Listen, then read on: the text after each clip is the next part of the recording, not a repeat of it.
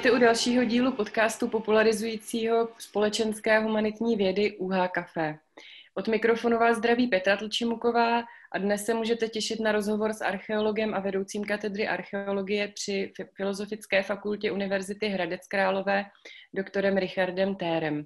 Mluvit budeme o keramice, veřejnosti známém archeoparku ve Všestarech, možnostech archeologického výzkumu i studiu archeologie v Hradci Králové. Pane doktore, děkuji, že jste přijal pozvání a do éteru posluchačům přeji příjemné virtuální kafé. Jen. Archeolog neodpočívající, ale kopající tři sáhy podzemí je stereotypem, který o archeolozích mnozí máme.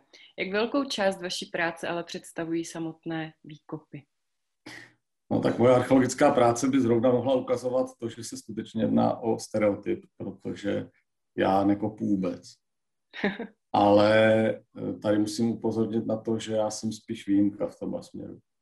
Eh, protože eh, samozřejmě pořád platí to, že archeologie je věda, která pracuje s hmotnými prameny a ty hmotné prameny nějakým způsobem musíme dostat ze země a to nejde většinou jinak než prostřednictvím klasického archeologického výzkumu.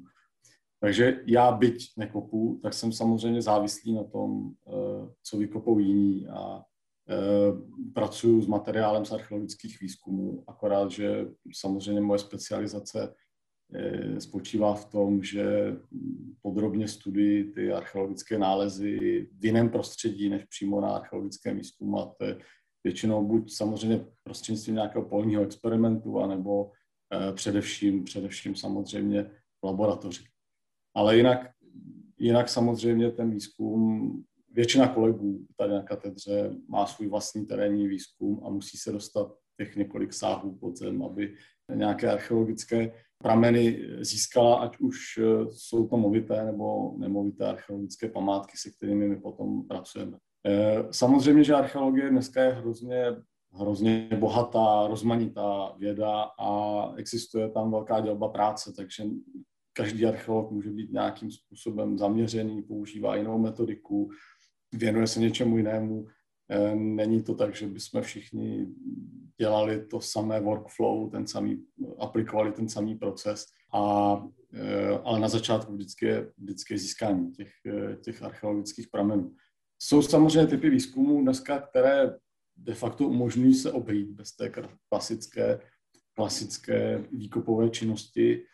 Jsou nějaké nedestruktivní metody, kterými získáváme informace, aniž bychom kopli do země jako je třeba geofyzikální průzkum nebo dálkový průzkum země.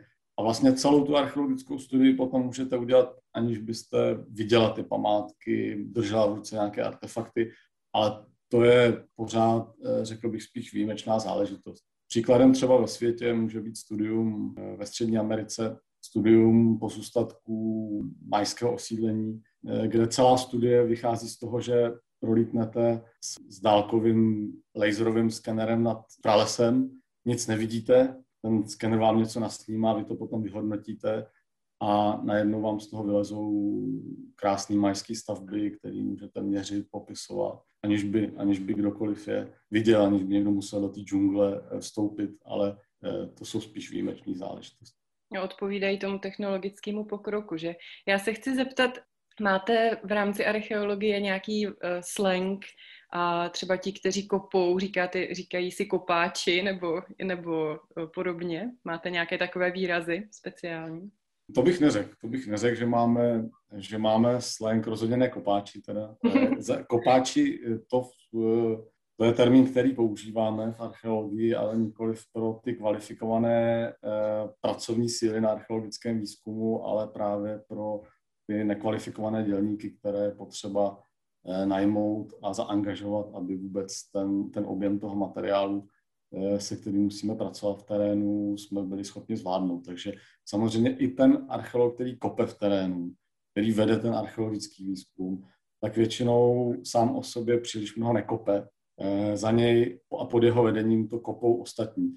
A ta hierarchie, hierarchie začíná těmi úplně nekvalifikovanými sílami, které tam skutečně slouží jenom té mechanické činnosti, to dostat, dostat ten materiál ze země, pak, je tam, pak jsou tam už kvalifikovanější pracovní síly, které představí dokumentátory kteří dokumentují ty archeologické situace, no a archeolog většinou, většinou dohlíží, organizuje tu činnost, samozřejmě metodicky vede celý ten výzkum tak, aby všechno probíhalo tak, jak má. Byla trošku jízlivá otázka, ale nechtěla jsem nikoho urazit. Každopádně všichni kopete za FF, předpokládám. Všichni, co jsme na FF, kopeme za FF. Tak. Pane doktore, vy se dlouhodobě, a musím říct, že velmi úspěšně věnujete tématu pravěké keramiky, speciálně hrnčířským, potažmo vypalovacím technikám, ale přesto, že se věnujete experimentálnímu výzkumu v této oblasti sám točit hlínu, jak jste prozradil na sebe v českém rozhlase, neumíte. Eh, já se musím přiznat, že jsem eh, se ke keramice eh, sama kdysi dostala, věnovala jsem se jí. Opravdu jste si sám zatím nic nevytočil? No, to je pravda, že nevytáčím, ale není pravda, že se mnou nepracuju. I já jsem začal, tady můžu jako vysvětlit na rozdíl od českého rozhlasu, teda celou tu, celou tu genezi tohohle toho svého angažmá, protože já jsem začal eh, studovat keramiku, která eh, pochází z doby bronzové a je to z kontextu, ve kterém ještě hrnčířský kruh se nepoužíval. A v rámci těch experimentů, v rámci vlastně svého tématu dizertační práce jsem dělal řadu experimentů, kde jsem si keramiku sám vyráběl. Naučil jsem se vyrábět keramiku těmi jinými technikami, než je vytáčení na hrnčířském kruhu, které jsem potřeboval pro, pro ten svůj výzkum. A ve svém životě mě rukou takhle prošly metráky a metráky hlíny, takže není to tak, že bych eh, se hlíně dotýkal, s hlínou takhle pracuji. A eh, u toho, u toho vytáčení je trošku problém, že pokud chcete eh, použít tuhle tu techniku pro experimentální výzkum, tak je potřeba se tu techniku dokonale naučit. Aby ty výsledky, které vám lezou spod ruky, tak byly adekvátní studiu té techniky. My jsme totiž zjistili, netýká se to jenom vytáčení na hrnčířském kruhu, týká se to i o, o jiných technik, že pokud eh, ten hrnčíř není v rovnováze s tou technikou, pokud nemá dostatečné zkušenosti, nebo používá nástroje, na které není zvyklý, nebo eh, vyrábí nádoby, které ho donutíte vyrábět, které předtím nedělal, tak se to projeví na výsledcích toho experimentu. Ty jevy, které my sledujeme na, na té keramice, eh, potom neodpovídají té technice protože ten, ten člověk zkrátka není v rovnováze s celým tím komplexem těch nástrojů, eh, pohybů, tvarů, které musí ovládnout. A vytáčení, vytáčení na hrčickém pruhu je v tomhle směru ještě specifický tím, že to představuje tak výjimečnou eh, konstelaci psychomotorických dovedností, kterou je potřeba se učit dlouhodobě a intenzivně. A e, já jsem usoudil, když jsem se začal věnovat hrnčířskému kruhu jako velmi zajímavý inovaci z pohledu archeologie, tak, eh, že nemám na to, abych eh, ovládnul tuhle tu techniku do té míry, eh, abych ji dokázal ve svých experimentech použít. Takže pro studium vytáčené keramiky já spolupracuji s, s jinými henčíři, s profesionálními henčíři, kteří, kteří samozřejmě tu, tu rovnováhu s tou, už ta, tu rovnováhu s tou technikou nabili, kteří mají dostatečné zkušenosti a fungují v té eh, technologii podobným způsobem, jak předpokládáme, že fungovali ti, ti pravěcí specializovaní henčíři, kteří točili na henčířském kruhu. Já jsem dokonce, dokonce mám, dokonce mám takový určitý, řekl bych, i blok v té technice, že jsem to skutečně ani nikdy nevyzkoušel. Že se obávám, že eh, kdybych si šahnul na ten henčířský kruh, že by mě to jako nutilo rozvinout tu svoji dovednost do nějaké uspokojivé podoby a nemám pocit, že bych v posledních letech na to měl čas. Takže, takže pořád, pořád pracuji s línou, pořád pracujeme s línou, co se týče té v ruce vytvářené keramiky. Já se nevěnuju jenom vytáčené keramice, ale i jiným, jiným kontextům, jiným technikám, takže pořád pracuji s tou hlínou, i když ne tolik jako dřív, bohužel, a, a, ale ne, ne vytáčení. Takže hlínu spíše hnětete a doufejme, že nevytáčíte ani své kolegy, kromě hlíny tedy. No to doufám, že taky. Vaše studie, pane, vaše studie, pane doktore, dokládají, jak velký zájem máte o kulturní a sociální kontext výskytu tučené a pálené keramiky. Díváte se jak do pravěku, to především, tak i do mladší historie. Eh, pro spoustu lidí to může být obtížné si představit, že z malého úlomku keramiky se můžete zpětně dozvědět něco zásadního o společnosti a způsobu života lidí. Co vás při vašich výzkumech v tomto ohledu nejvíc překvapilo? No, mm, ona to většinou nejsou překvapení, to bych neřekl, ale spíš takový pocit naplnění, když se vám podaří posunout to poznání někam o kus dál. Tady třeba, pokud jste zmiňovala právě tu rovinu uh, kulturního a sociálního kontextu té keramiky, tak asi takovým největším, řekl bych, uspokojením z výzkumu eh, bylo naše studium, eh, které právě souvisí se zavedením hančířského kruhu ve střední Evropě v době železné.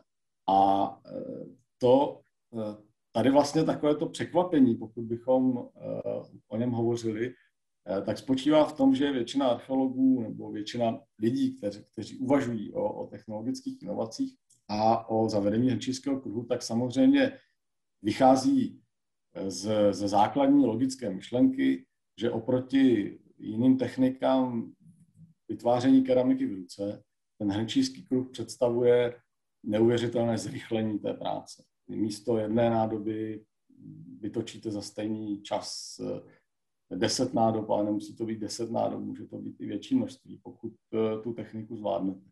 A, to je, a, a že tohle to je principem té inovace, že proto se ta inovace šíří, že je to vlastně inovace uh, toho samotného technologického procesu, ve kterým skrnučíři shledávají nějaké výhody.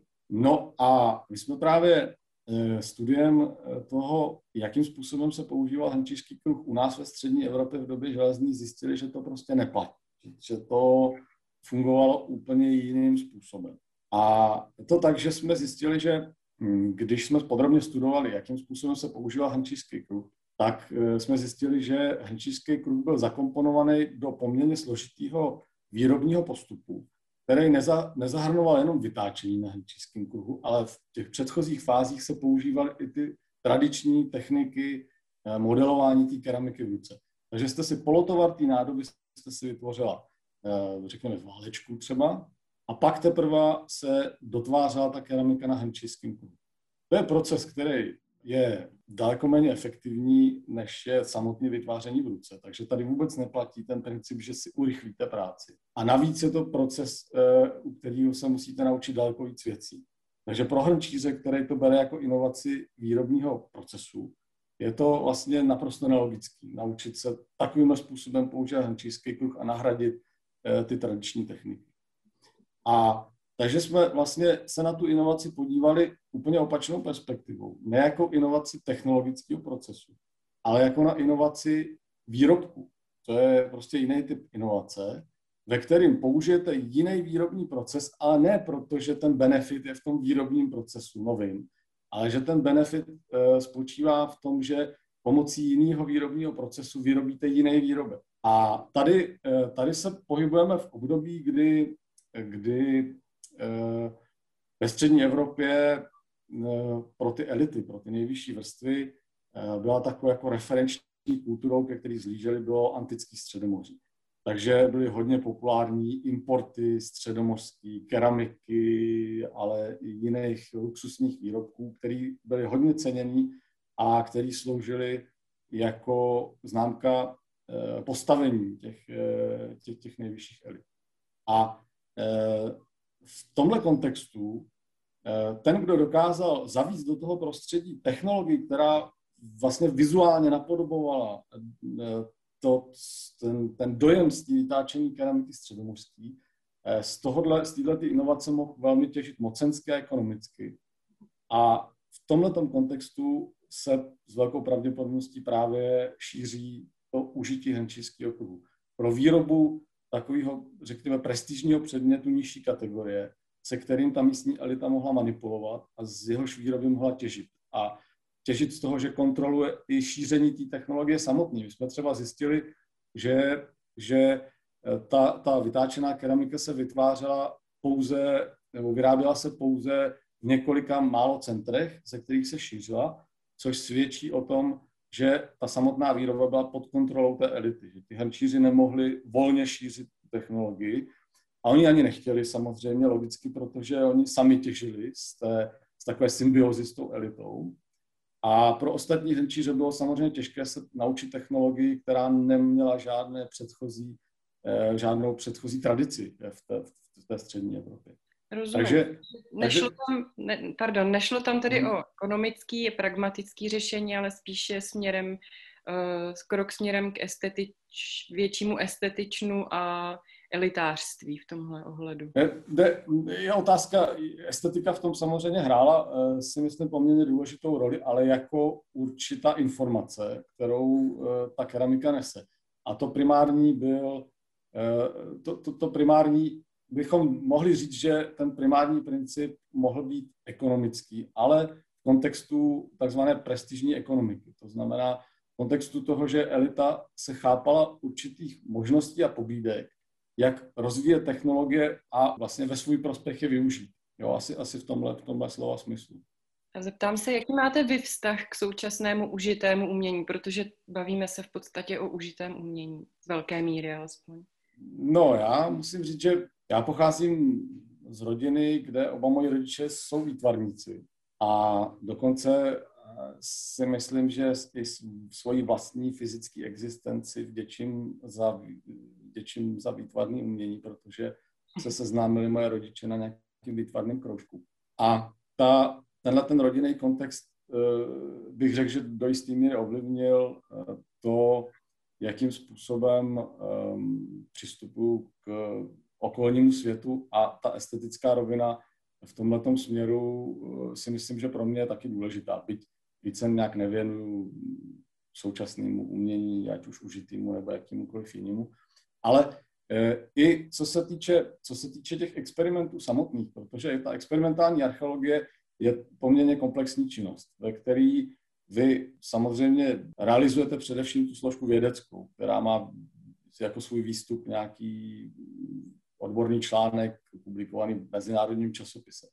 Ale to je jenom jedna, jedna dimenze té experimentální archeologie. Pro mě ta experimentální archeologie má řadu dalších dimenzí, z nichž některé z těch dimenzí jsou, řekl bych, velmi, velmi osobní. A ta estetická dimenze toho, že vytváříte něco, eh, co má nějaký určitý kontext eh, právě těch pravěkých technologií, je, je důležitou složkou, důležitou ingrediencí vlastně pro mě toho, proč se eh, tomu experimentu věnu. Ono, ono vlastně eh, by se dalo říct, že cesta k replice eh, keramický, která je zaměnitelná s tím originálem, vytváří takový zvláštní, nevyslovitelný propojení s lidmi, kteří kdysi tvořili to užité umění řekl bych, že to před, představuje, tak vlastně to těžko jako vyjadřuje, verbalizuje, ale takový jako nadčasový dotyk, jehož součástí je i estetický zážitek z toho, co, co, co, co vytváříte. Ta, ta estetická rovina, eh, tý, já bych dokonce řekl, že existuje vazba mezi právě tou technologií eh, a, a estetikou toho, toho výrobku. Že každém tom pravěkým období svým způsobem ten proces výroby té keramiky byl dokonalý v tom svém kontextu. V rámci potřeb, eh, ke kterým ta keramika byla vyráběna, eh, v rámci technologického kontextu eh, procesů, které byly použitý, že se vždycky vytvořila nějaká harmonie, nějaká rovnováha. že byla dosažena ta maxima, která byla možná v té době. No maxima, eh, ani bych neřekl maxima, ale je to prostě o vzájemné vyváženosti toho, z jakého materiálu to vyrobíte, jakou techniku použijete, jak to vypálíte a k čemu to použijete. A já osobně vždycky mám eh, pocit, že čím více dostáváme k tomu originálu, čím víc eh, se přibližuje ten výrobek zaměnitelnosti s tím originálem, tím i se zvyšuje estetická hodnota toho výrobku. A ne, je to skutečně o individuální konstelaci těch eh, elementů, ze kterých se celá ta technologie skládá. Protože když já si vezmu třeba tvar, vyráběný v době bronzový, a nechám ho někoho vyrobit na hrnčířském kruhu, tak je na tom tvaru vidět, že je tam něco v nepořádku. Že na specifický tvar a specifický materiály, které byly použity, použity, je použita neadekvátní technika a porušuje, porušuje to estetiku toho, toho výrobku. Jo? Takže ta, ta estetická rovina si myslím, že může odrážet právě i tady tuhle tu harmonii těch prvků, ze kterých ta technologie je složena. Ostatně si myslím, že ta estetika byla i velmi důležitou rovinou v té keramické výrobě v samotném pravěku. Ta, ta keramika samozřejmě ji nemůžeme brát jenom jako nějakou utilitární záležitost. Ta keramika v sobě svým způsobem ji můžeme vnímat ostatně jako každou jinou hmotnou kulturu jako, jako uh, médium uh, nějaký informace, jako prostředek, prostřednictvím kterého lidi v rámci té společnosti komunikovali. Vyjadřovali svoji identitu, vyjadřovali svoje sociální postavení a navíc si v tom mohli ještě uvařit. A mělo to i svoji estetickou rovinu, velmi důležitou. Nicméně já třeba ve svém ve svým bádání tu estetickou rovinu um, nestuduju nějakým způsobem, protože nevím jak. Jo. Je, to, je to hrozně těžko uchopitelná rovina, takže já se soustředím spíš na ty měřitelné ekonomicko-technické aspekty, které sami o sobě můžou něco ukázat o tom, co je za hranicema té uh, ekonomiky, za hranicema té praktičnosti, za hranicema té technologie jako takový, uh, protože nám ukážou, že třeba z ekonomicko-technického hlediska nemá ta výroba logiku a že tam jsou nějaký důvody, které překračují tu, tu utilitární rovinu e, výroby a směřují třeba právě k, k té k e, důležitosti té estetické dimenze. Takže tolik, tolik asi k tomu mému vztahu k užitému umění. Mm-hmm. Děkuji. Eh, vy ve výzkumu pravěký keramiky jste získal světové renomé a nabídl jste vědě originální výzkumnou metodologii. Eh, můžete nám přiblížit, v čem je vlastně originální? No, eh, pokusím se, pokusím se to naznačit eh, nějakým rychlým způsobem, srozumitelným. Na počátku byla frustrace. Frustrace z toho, že vy vycházíte z toho, že existuje nějaká metodologie technologické analýzy, na základě kterých se snažíte zjistit, že jakým způsobem třeba byla, jakým způsobem byl použitý hnačický kruh, když se budu držet tohohle toho konkrétního příkladu, o kterém jsme hovořili. A vy se pokusíte tu metodologii aplikovat na ten váš materiál a zjistíte, že to prostě nefunguje.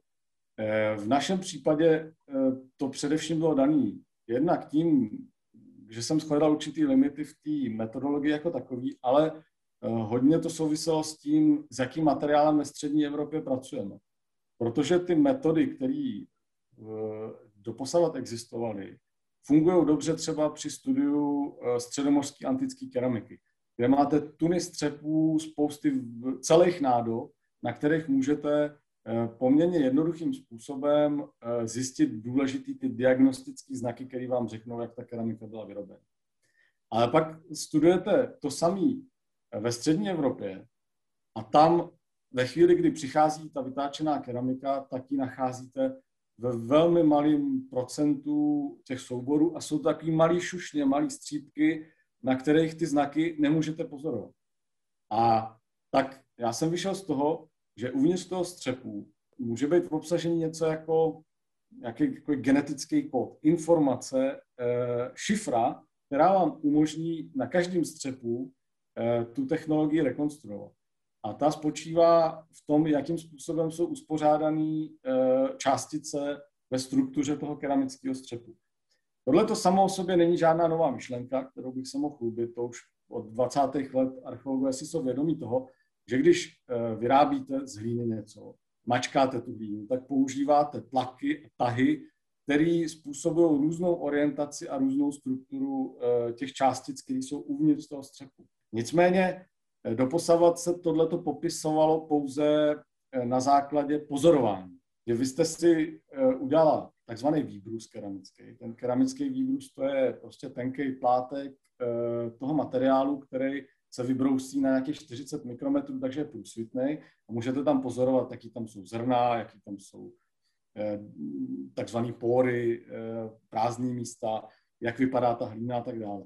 A archeologové nebo technologové, kteří to studovali, tak se na to podívali a řekli, jo, tak tohle je takovým a makovým způsobem usměrněná struktura, to odpovídá technice vytáčení na hrdčickém kruhu. Ale protože já jsem nikdy nevěřil vlastním smyslům moc, tak jsem si říkal, že to, tenhle ten typ poznání je, je e, těžko opakovatelný. To, co vidí konkrétní člověk e, na základě konkrétní zkušenosti, se dá uh, těžko opakovat. A to, co mě zna, zajímalo, je, jakým způsobem učinit tohleto poznání objektivnější. A s tím souvisí především kvantifikace těch jevů. To znamená, to, co jsem především začal vymýšlet, je, jakým způsobem já dokážu spočítat, jaká je ta mikrostruktura a orientace těch částic. Jak můžu tu orientaci vyjádřit. A k tomu jsme použili nějakou sérii, e, sérii kvantitativních popisných znaků e, a zjistili vlastně, jaký jsou konkrétní kvantifikovatelné limity orientace pro jednotlivé techniky a to teďka používáme právě při studiu těch technologických inovací. Takže jste tak. vytvořili takovou typologii na základě těch struktur, které jste pozorovali. No, my jsme totiž jako šli za to typologii a snažili jsme díky té kvantifikaci právě překročit eh, to, jakou typologie má limity, protože typologie je principiálně eh, kvalitativní eh, typ analýzy, kdy vy pod jeden typ zařadíte nějakou variabilitu jevu, který sledujete.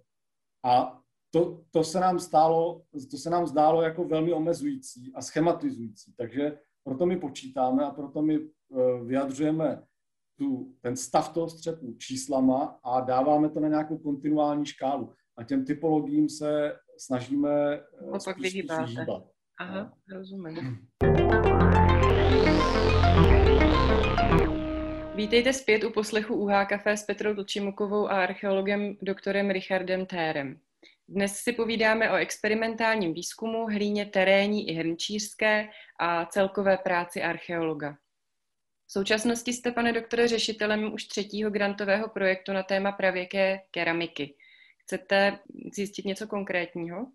O, o tom já už jsem trošku hovořil, když jsme, když jsme se bavili o tom sociálním a kulturním kontextu, eh, který studujeme v, v těch technologiích. Takže u těch grantových projektů Eh, nám jde především o studium inovací. Inovace eh, a změny v technologiích právě eh, z mého pohledu dokážou velmi zajímavým a komplexním způsobem odrážet, co se děje v té samotné společnosti. Jak, jsou tam, jak se tam mění sociální, ekonomické vazby, i, i kulturní, i způsoby vlastně vyjádření identity prostřednictvím té, té keramiky. A o tom nám jde především. Ta, ta inovace pro nás je velmi důležitou, jednou ze základních vlastně ingrediencí toho, abychom pochopili tu společnost jako takovou.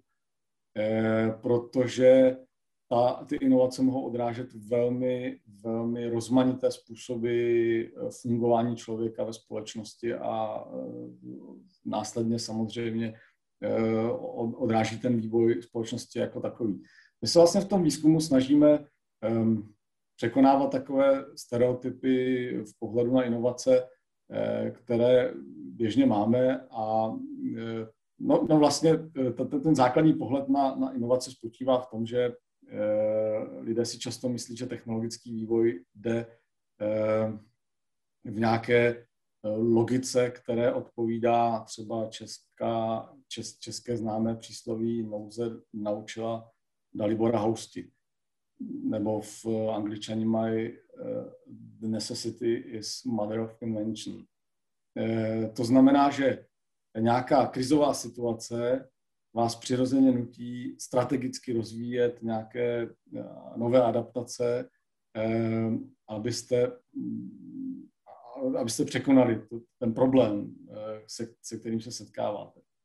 A ta, ty, ty důvody, jak už jsem zmiňoval vlastně předtím eh, v souvislosti s tím hrnčířským kruhem, eh, mohou být daleko komplexnější a daleko hlouběji provázané do té společnosti a do toho, co se v té společnosti děje.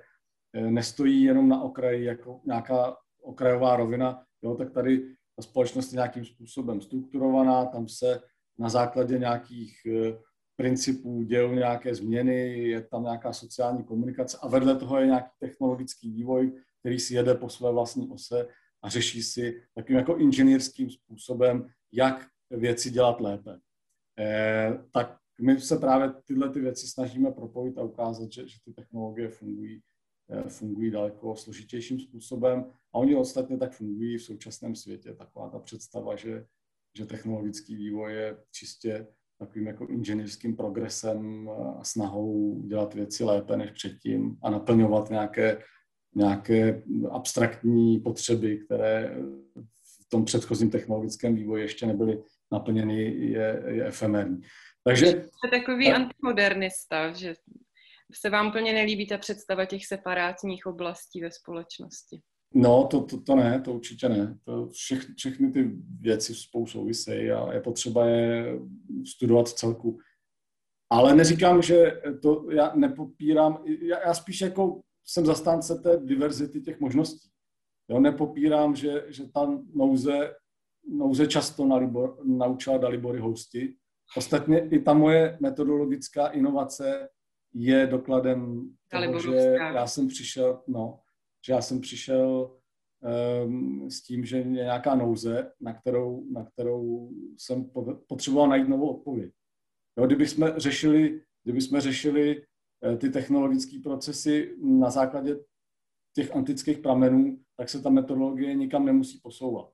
Ale protože já jsem měl nouzi, špatný materiál, vypadalo to úplně jinak, tak, tak jako to, to samozřejmě jako funguje jako regulární důvod pro, pro inovace v jakýmkoliv směru a fungovalo to i v minulosti, ale není to ten jediný, není to ten jediný důvod, ta, ta, ta, je, je hrozně pestrá ta, ten, ten vývoj těch technologií, e, tak jak jsem o tom hovořil. No. My se teď posuneme. Podívejme se nyní na již ukončený výzkum e, kolem dálnice D11. O co tam šlo? Dálnice D11 byl vlastně před, předstihový výzkum před stavbou eh, dalšího úseku dálnice a tato naše aktivita souvisí samozřejmě s jednou z velkých eh, oblastí archeologického výzkumu, eh, který, se kterým se setkáváme, a to jsou obecně záchranné výzkumy, to znamená výzkumy, které jsou vynucené nějakou stavební činností. To je úplně specifická oblast, která má svoje vlastní pravidla, svoje vlastní problémy, eh, svoje vlastní, svůj vlastní kontext vyjednávání. A možná a, právě na tenhle no. ten kontext já se vás zeptám, eh, protože by mě zajímalo, jak je vlastně obtížné vyjednávat o takovémhle typu výzkumu eh, s našimi institucemi. S dálnicemi máme v České republice no. neustále nějaké problémy, tak naráželi vy jste nějak při tom výzkumu? Asi bych obecně řekl, že to je samozřejmě jako Eh, zvláštní prostředí tím, že je velmi kompetitivní, že prostě mm, kolem stavby dálnic eh, a dalších typů těch, těch liniových staveb. Samozřejmě se sejde spousta, spousta subjektů, které mají zájem na to samozřejmě nějakým způsobem participovat na těch, na těch stavbách. Takže vy se v těch jednáních setkáváte s velkými stavebními firmami eh, a se světem, který je daleko tomu, o čem jsem doposavat tady hovořil, tomu akademickému výzkumu a experimentální archeologii. A je to zkušenost, eh, eh, pro, pro mě ta zkušenost je zajímavá, ale, ale rozhodně ji nevyhledávám. Je to prostě takové tvrdé prostředí, které vyžaduje úplně, úplně jiný způsob jednání, v úplně jiných typech vztahů eh, mezi těmi lidmi, eh, než na co je člověk běžně zvyklý. Takže, eh, takže je to, je to těžký prostředí, ve kterém my se snažíme se ctí vydobít maximum pro tu archeologii ve všech těch tlacích, které, které přicházejí. A, Můžete zmínit třeba nějaký konkrétní tlak nebo nějaký konkrétní náraz tvrdý, který jste u toho zažil? No, je tam, je tam samozřejmě především tlak na čas, eh, protože eh, čas jsou pro všechny peníze, eh, silnice jsou potřeba postavit co nejrychleji a vy jste většinou pod velkým časovým tlakem, aby řádně, aby člověk, mohl řádně vlastně ten výzkum dokončit. Takže především je vystaven tomuhle tomu tlaku, že chce udělat poctivě se vším všudy tu archeologii, nepodcenit to, protože to je to něco, co se zničí jednou, jednou proždy, je to nevratný, hmm. ale zároveň musíte pracovat samozřejmě v nějak, nějakých časových parametrech, které vám jsou z nějšku přisouzený uh, tím, samozřejmě tím plánem té stavby. Uh, k tomuhle tomu to, společen, to, to společenské naladění jako příliš mnoho nepřispívá, protože ehm, dneska eh, málo, málo lidí má takovou jako romantickou představu o archeolozích jako o, o objevitelech té minulosti eh, a spíš jsou pro ně právě ti prudiči, kteří zdržují to, abych už mohl někdo rychle se přesouvat z jednoho místa na druhé a ta dálnice byla hotová. Eh, ne, neříkám, že archeologové, eh, neříkám, že archeologové si do jisté míry eh, za to nemůžou sami, protože si myslím, že velký dluh české archeologie je budování vztahu k veřejnosti. Ten dluh spočívá v tom, že jsme se nedostatečně snažili ukázat veřejnosti, jaký je smysl té naší práce, co, co vlastně přinášíme, proč by to mělo být důležitý, ta naše práce pro, pro veřejnost. K tomu se ještě dostaneme. No, uh, jestli můžu uh, později. Uh, teď mm. bych se vás ráda zeptala jiný typ zase archeologického uh, výzkumu a zážitku. Uh, vy jste se uh, účastnil také expedice Monoxylon, která má za sebou již třetí opakování. Pro někoho plavení se v dlabaném dubovém člunu po jezerech a mořích může být přímo splněným klukovského snu. Eh, z rozhovoru pro Český rozhlas jste se, eh, nebo v tom rozhovoru tedy pro Český rozhlas jste se nechala slyšet, že za vaší fascinací archeologií stojí váš otec a mimo jiné také film Cesta do pravěku, který se kdysi stal takovou snovou říší mnoha malých chlapců. Ten sen si vy eh, konkrétně celý život vlastně plníte. Musím posluchačům prozradit, že jste také otcem dvou dětí. Eh, předáváte jim tuhle svoji vášeň a jakým způsobem? Já bych byl rád, eh, kdyby děti moje eh, propadly obecně nějaké vášní popoznání, ať už bude směřovaná do jakéhokoliv oboru. Nemusí to být nutně archeologie, ale mě ta vášeň popoznání nějakým způsobem jako provází v životě a samozřejmě mm, bych byl rád, aby, aby oni fungovali nějakým jako podobným způsobem, ale samozřejmě to nějakým mm, eh, nevnucuju eh, to, co sám já, eh, čím, se zabývám. Abych pravdu řekl, tak na rozdíl třeba od kolegů, kteří mají ty terénní výzkumy, tak u mě, aspoň v poslední době, není příliš mnoho takových přirozených příležitostí, jak, pro, jak, jak se pro ně, aby se propojili na to, co dělám, abych jim ukázal vlastně ty, ty, ty principy té své práce. To, tohle funguje přirozeně, když vezmete děti na archeologický výzkum a oni tam s, vám, s vámi mohou kopat a objevovat. Eh, já většinu času sedím v laboratoři, eh, kde eh, ten výzkum samozřejmě se těžko hm, zprostředkovává těm, těm dětem. Takový, takovým přirozeným prostředím jsou samozřejmě ty polní experimenty, kdy jsme v minulosti dělali řadu experimentálních výpalů, takže to se samozřejmě moje děti účastní také a přikládají do pece, ale zatím úplně nic nenaznačuje, že by, že by to mohla být právě archeologie, co, co se stane tou jejich vášní, tak, tak, tak uvidíme v budoucnu.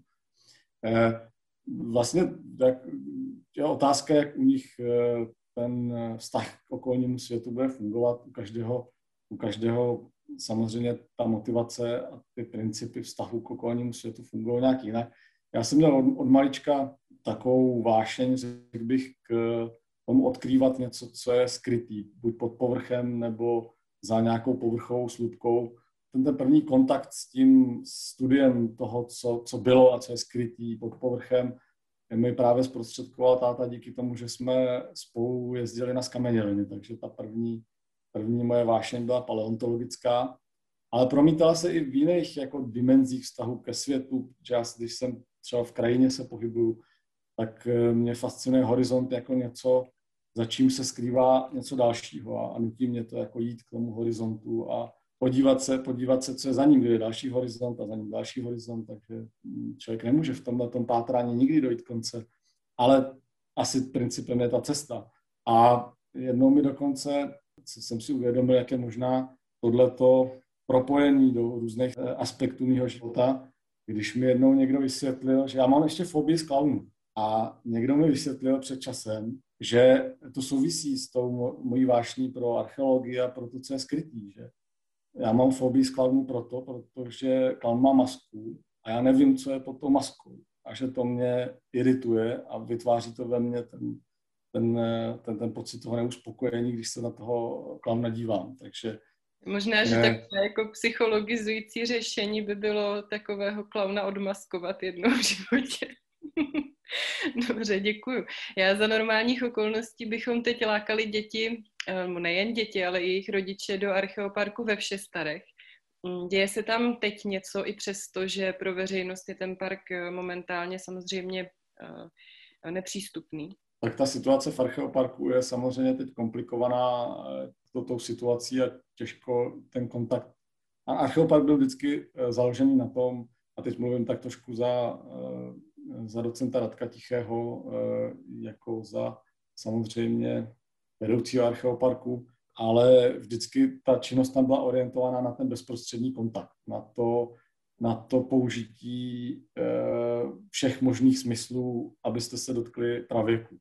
A to si myslím, že na archeoparku je velmi cený, eh, především v současné době, kdy Eh, naše zkušenost se světem je maximálně zprostředkovaná různými virtuálními technologiemi, tak eh, přijít na to, že kolem vás existuje spousta materiálů, ze kterých můžete něco vytvořit a vytvořit něco funkčního, ať už je to hlína, kámen, dřevo, je pro dnešní děti obrovský objevný samo o sobě, aniž by se dozvěděli něco specifického o pravěku.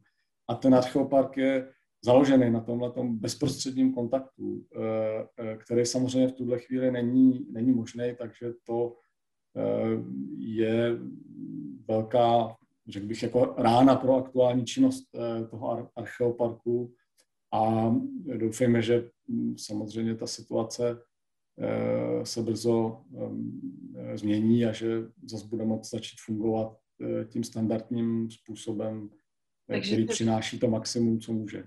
Zeptám se, je možné navštívit Archeopark virtuálně? Eh, pokud vím, tak ne. Pokud vím, tak eh, žádná, žádný, žádná forma virtuální prohlídky Archeoparku neexistuje. Uh-huh. A teď pro děti trochu odrostlejší, my už se blížíme k závěru našeho rozhovoru. Eh, studenti střední škol si mohou podávat přihlášky ke studiu na vysokých školách. Čím byste nalákal ke studiu archeologie obecně a konkrétně k jejímu studiu na Filozofické fakultě Univerzity Hradec Králové. Co speciálního tu na studenty čeká? Já myslím, že tak obecně, ať už je to, ať už je to naše archeologie tady v Hradci nebo, nebo archeologie někde jinde, tak eh, to, co vnímám jako velmi cený na archeologii, je eh, zvlášť v současné době, kdy, kdy svět se hodně unifikuje v rámci globalizace, tak ukazuje jinou perspektivu pohledu. Ukazuje jiný způsob pobývání člověka ve světě, řekněme. A de facto si myslím, že vám umožňuje uzávorkovat ten svůj současný život a podívat se na něj, podívat se na něj, postavit ho před sebe jako něco, co můžete studovat e, a porovnávat to s, s jiným životním stylem, s jinou životní realitou, e, která, která existovala kdysi. A tím vlastně přijdete, což si myslím, že je hrozně důležitý, přijdete o pocit toho, že to, co v současnosti prožíváte, je samozřejmé. A archeologie si myslím, že může studentům nabídnout v tomhle směru hodně, že je to v podstatě jako číst pána prstenů třeba, jo. Že člověk poznává netušené světy eh, tou archeologií s tím rozdílem, že se, že se dotýká samozřejmě něčeho, co kdysi bylo reálné. A v tomhle směru my tady v Hradci se snažíme, aby ta archeologie skutečně překračovala um, um, hranice takového toho základního zbožíznalství. Toho, že vykopete nějaký materiál, popíšete ho typologicky, um, zařadíte ho chronologicky, um, uděláte z toho katalog a tím končíte. My se v tom našem přístupu snažíme, aby zatím vždycky byl vidět ten člověk a ta společnost, ten, ten, ten život, ať už každodennost nebo vývoj nějakých eh, společenských jevů. A eh, v tomhle směru uplatňujeme právě třeba experimentální, eh, experimentální výzkum jako metodu, která umožňuje jít za, za hranice bezprostředního toho základního popisu těch artefaktů. A to si myslím, že, je ta hlavní deviza, kterou můžeme nabídnout studentům, je tato snaha jít až k tomu člověku a k poznání toho tvůrce těch hmotných pramenů, nejenom k těm hmotným pramenům jako takovým. Já vám přeju spoustu nových studentů, eh, pracovních úspěchů a v současné době taky především hodně zdraví. A děkuji vám za rozhovor, pane doktore. Já taky moc děkuji za pozvání. Tak mějte se hezky a nashledanou. Děkujem.